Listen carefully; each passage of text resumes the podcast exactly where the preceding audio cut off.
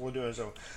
On va parler de course automobile. C'est le début de la FE en fin de semaine. TVA Sport euh, va diffuser les courses cette année de la FE. Et également, on va parler de NASCAR avec notre, un de nos collaborateurs course automobile, Bertrand Godet. Salut Bertrand.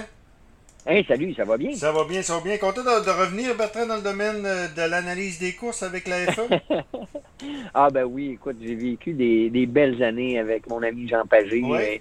Et, et, puis, euh, bon, on est allé euh, hier euh, faire une rencontre avec euh, la nouvelle équipe. Et puis... Et Charles-Antoine Sinot, je pense, qui va être analysé. Écoute, c'est ça, hein?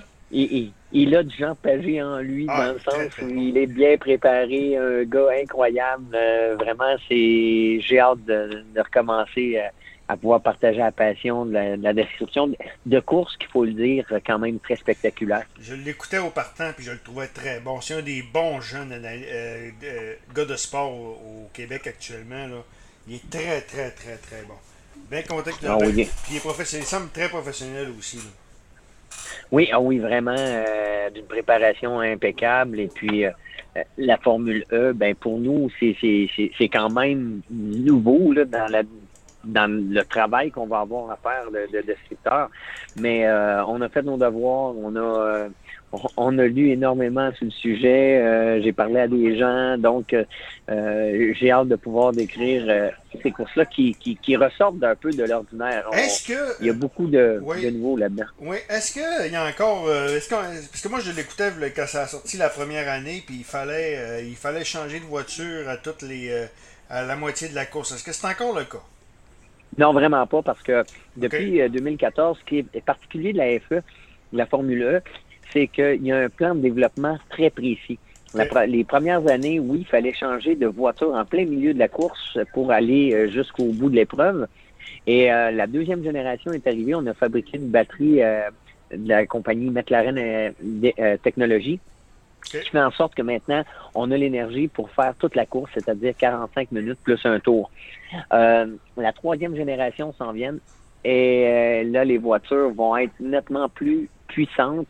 Il va y avoir même du ravitaillement en énergie euh, d'une trentaine de secondes où on va pouvoir recharger. Et là, si bien là qu'on envisage éventuellement peut-être pouvoir courir sur des circuits permanents. Ah, OK. Donc, euh, comme Monaco cette année, euh, on nous a dit euh, qu'on ferait le circuit au complet, celui que la Formule 1 euh, court actuellement. Donc, euh, c'est, il y a énormément de développement de fait de la part des équipes, même si la, la, la voiture comme telle est monotype, c'est-à-dire sur le châssis, sur les pneus, sur l'aérodynamisme, ça c'est monotype, mais les, les équipes, et notamment les manufacturiers, il y en a 10 sur 12 là, au niveau euh, du championnat. Que ce soit Mercedes, Porsche, Audi, BMW, Jaguar, etc., pour nommer que ceux-là, euh, eh bien, ils peuvent développer la motorisation électrique plus le système de récupération d'énergie euh, et, les logiciels aussi pour gérer tout ça. Donc, c'est une série qui demande énormément de communication et euh, d'intelligence au niveau stratégie. OK. Donc, euh, bon, je regarde les pilotes qui sont là. Euh, par les années passées, il y avait des, il y avait des noms que je connaissais. Euh, là, parce qu'il y, y a beaucoup d'anciens de F1 qui se, qui se retrouvent là. Oui.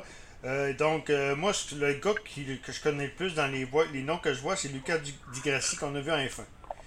Oui, ben, il y a Di Grassi, il y a Stoffel Van Dorn, Ouais. euh, il y a Sébastien Euh, oui. pour ceux qui suivent le, le milieu de l'endurance, euh, il y a André Lotterer qui, qui, est, qui est un champion au niveau euh, au niveau de l'endurance, euh, qui a gagné les 24 heures du Mans notamment. Donc, euh, il y a énormément de brochettes de pilotes, extrêmement, c'est vraiment talentueux comme, comme brochette de pilote.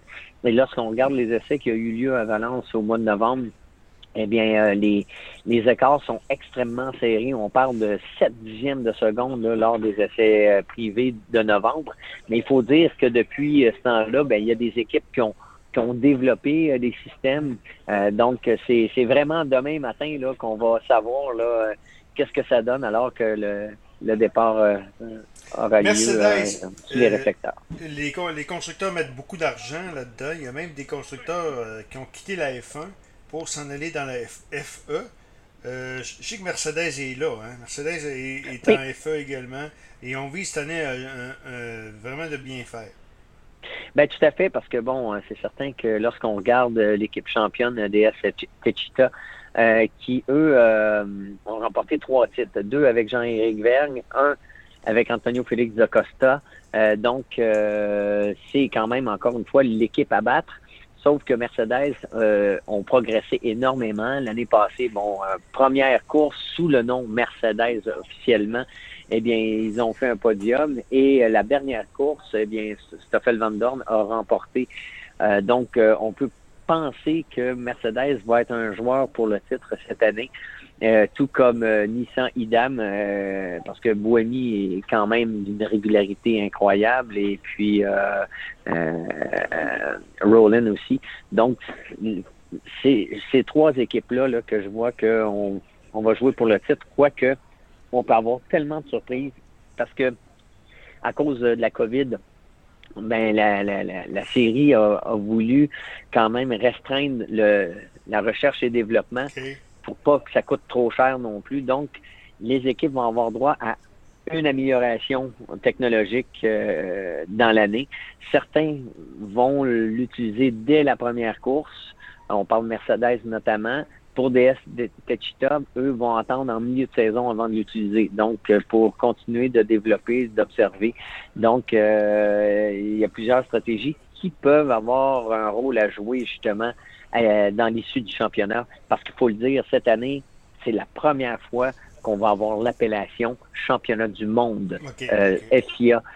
donc, le, championnat ABB de Formule E est vraiment bien établi là, dans le l'échiquier automobile. Il y avait. Euh, ils, terminaient leur euh, championnat aux États-Unis, c'est encore le cas?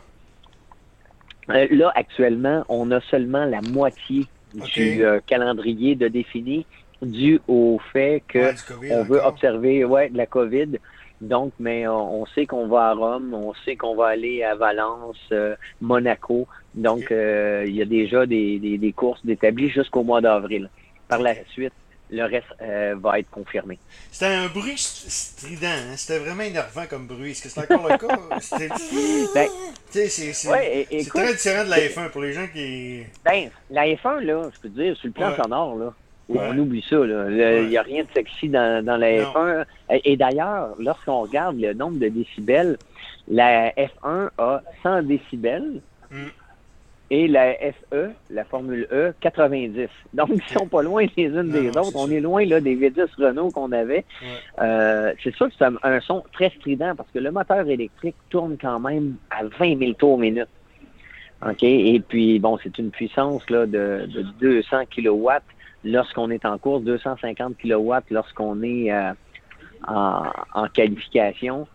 Euh, n'empêche que, tu sais, on regarde la puissance, ça, équivaut à peu près à 270 euh, chevaux.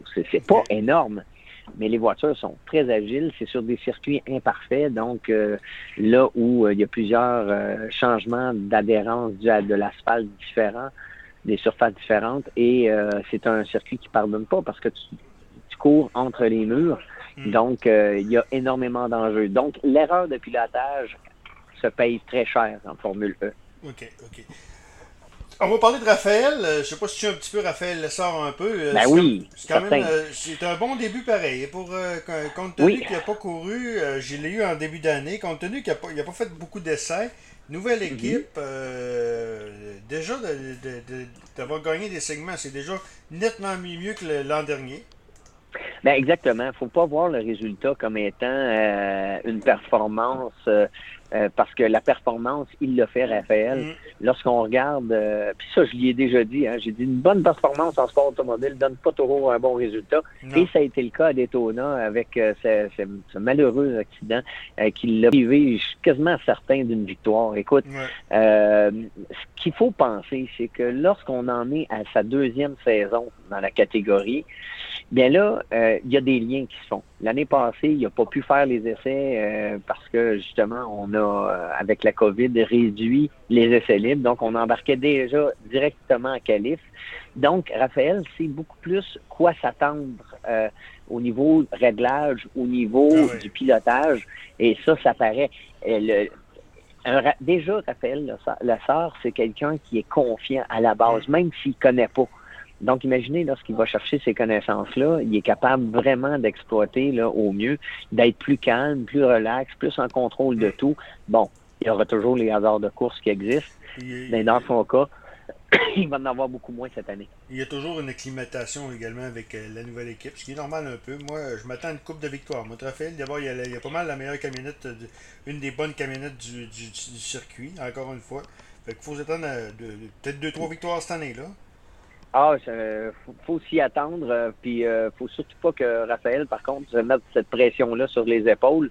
Les victoires vont apparaître euh, de façon tout à fait naturelle dans son cas parce que un bon pilote dans une bonne voiture, ça donne des bons résultats. Effectivement. Bertrand, bonne saison de FE sur les ondes de TVA Sport. ça commence aujourd'hui et aujourd'hui et demain, tout un programme d'eau. Puis au plaisir de se reparler dans l'année. Exactement notre ami Bertrand Godin qui nous parlait du début de FA et de Raphaël